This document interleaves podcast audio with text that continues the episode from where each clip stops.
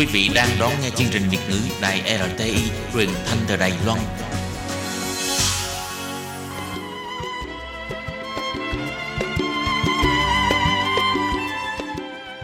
Xin mời quý vị đến với chuyên mục Tìm hiểu Đài Loan. Chuyên mục này giới thiệu về con người và đất nước Đài Loan. Hoan nghênh đón nghe.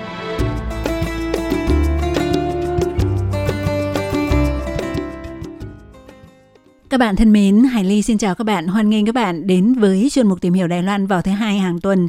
Thưa các bạn, để nối tiếp cho chuyên mục vào tuần trước, Hải Ly xin mời các bạn tiếp tục cùng tìm hiểu về sự phát triển của văn hóa trà sau khi thời kỳ hoàng kim về xuất khẩu trà của Đài Loan đã khép lại từ thập niên 1970 do sự biến đổi của thị trường thế giới khiến Đài Loan đã bị mất đi sức cạnh tranh. Vậy sau đây mời các bạn cùng tìm hiểu xem đã có những điểm sáng nào trong văn hóa trà của Đài Loan từ sau thập niên 1970 nhé.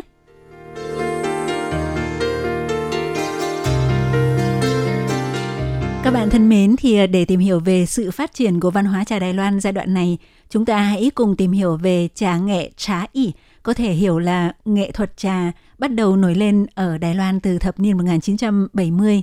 Và muốn tìm hiểu về trà nghệ thì phải bắt đầu tìm hiểu từ dụng cụ uống trà trá trụy.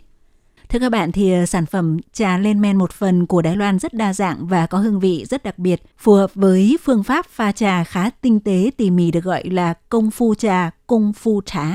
Thì ờ, công phu trà là tinh túy trong văn hóa của Triều Sơn.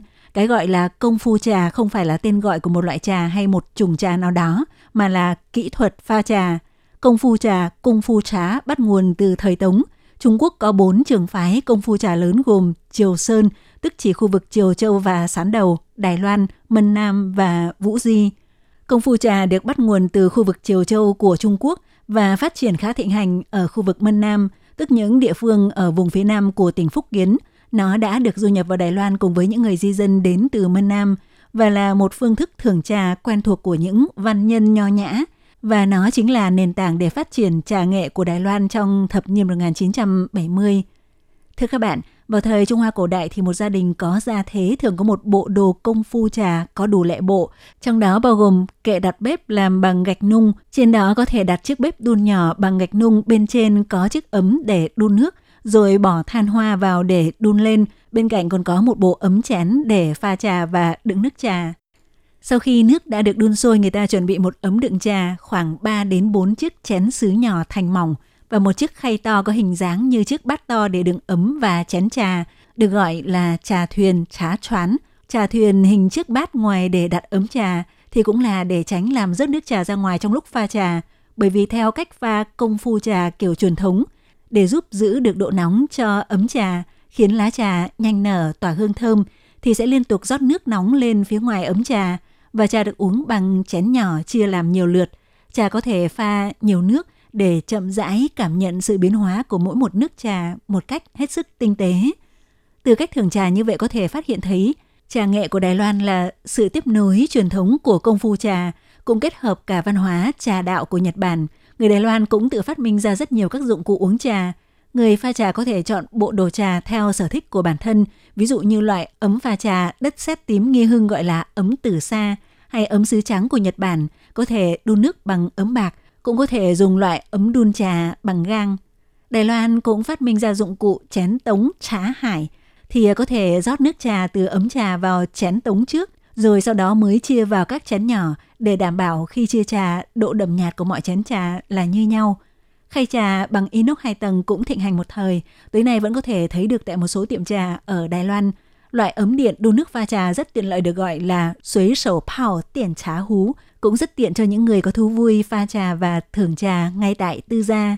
Trong một số năm gần đây, trà nghệ của Đài Loan cũng được truyền bá ra bên ngoài, tạo ảnh hưởng khá rõ nét đối với Trung Quốc vốn là quê hương của trà. Vậy rút cuộc trà nghệ của Đài Loan được hình thành như thế nào? Có điểm gì khác biệt so với công phu trà kiểu truyền thống? Thì ờ, danh từ trà nghệ, trá y là một từ mới được phát minh ra ở Đài Loan vào khoảng giữa thập kỷ 1970 tới đầu thập niên 1980 đánh dấu phong cách của văn hóa trà Đài Loan khác biệt với trà đạo của Nhật Bản khá trang trọng và nghiêm ngặt. Và nói đến trà nghệ của Đài Loan thì trà nghệ quán, trà y quản hay ly xin dịch nôm na là các quán thường trà đóng một vai trò vô cùng quan trọng. Đây là nơi để các trà nhân trá rấn, tức người yêu thích nghệ thuật trà, hội tụ giao lưu. Nó chiếm giữ vị trí quan trọng trong việc quảng bá, thúc đẩy văn hóa trà của Đài Loan.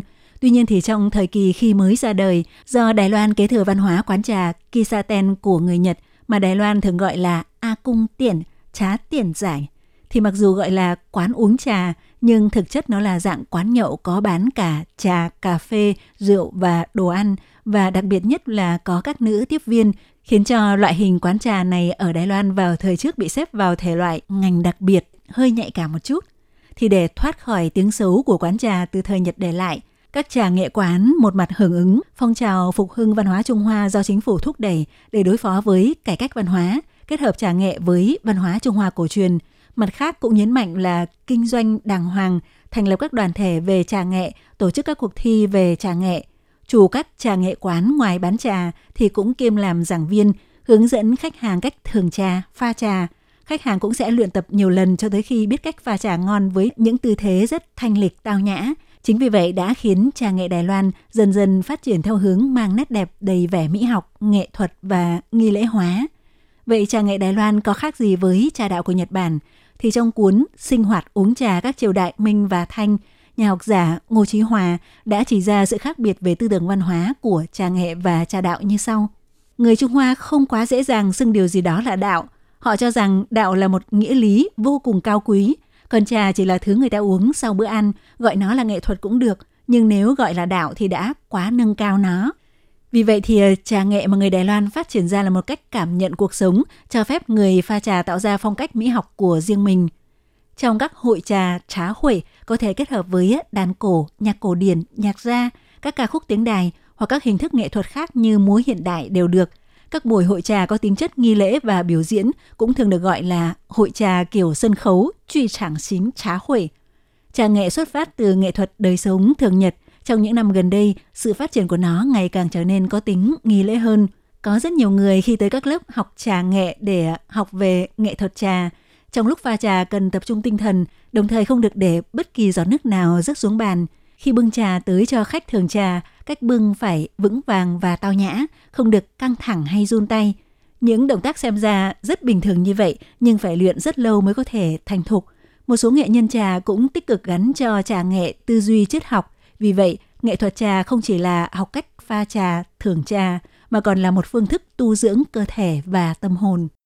Thân thể quy huấn, sân thì quây xuyện cũng là một trong những khâu quan trọng của các buổi hội trà. Để giúp trà trở thành trọng tâm chính của hoạt động, các hội trà được tổ chức thường yêu cầu khách đến dự không được xịt nước hoa, không được nói chuyện thị phi, điện thoại di động phải tắt máy và ngồi yên lặng đợi trà để mọi người cùng chuyên tâm thưởng thức trà ngon. Qua những điều như vậy có thể thấy được rằng văn hóa trà Đài Loan từ thời trước chỉ là uống trà vào lúc nhàn rỗi sau bữa ăn thì đã chuyển biến dần thành nghi lễ uống trà, nhấn mạnh đến nét đẹp mỹ học, không khí uống trà và tư duy triết học càng ngày càng mang hơi hướng giống với trà đạo. Trong gần 10 năm qua, nghệ thuật thưởng trà của Đài Loan đã có ảnh hưởng lớn đến văn hóa trà của Trung Quốc.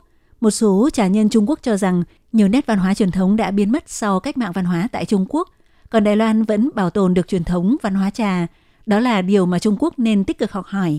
Vì vậy, nhiều người Trung Quốc đã đến Đài Loan để mua bộ đồ trà, mua trà, thậm chí tham gia các lớp học về nghệ thuật trà. Một lượng khá đông nghệ nhân trà Đài Loan cũng đến Trung Quốc để giảng dạy – và truyền thống công phu trà vốn lưu hành ở khu vực Mân Nam và Triều Sơn, sau khi trải qua sự đổi mới sáng tạo của Đài Loan, ngược lại đã gây ảnh hưởng có tính toàn diện đối với giới trà Trung Quốc. Từ giữa thập niên 1970 đến nay, Đài Loan đã phát triển một truyền thống mới trong văn hóa trà gọi là trà nghệ.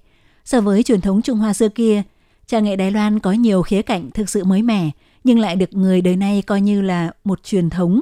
Nhờ vậy, trà nghệ của Đài Loan đã tạo ra một chỗ đứng trong lịch sử văn hóa trà. Các bạn thân mến, đề tài giới thiệu về sự sáng tạo của văn hóa trà Đài Loan sau thập niên 1970 cũng xin được khép lại tại đây. Hải Ly xin cảm ơn các bạn đã quan tâm đón nghe. Thân ái, chào tạm biệt các bạn. Bye bye.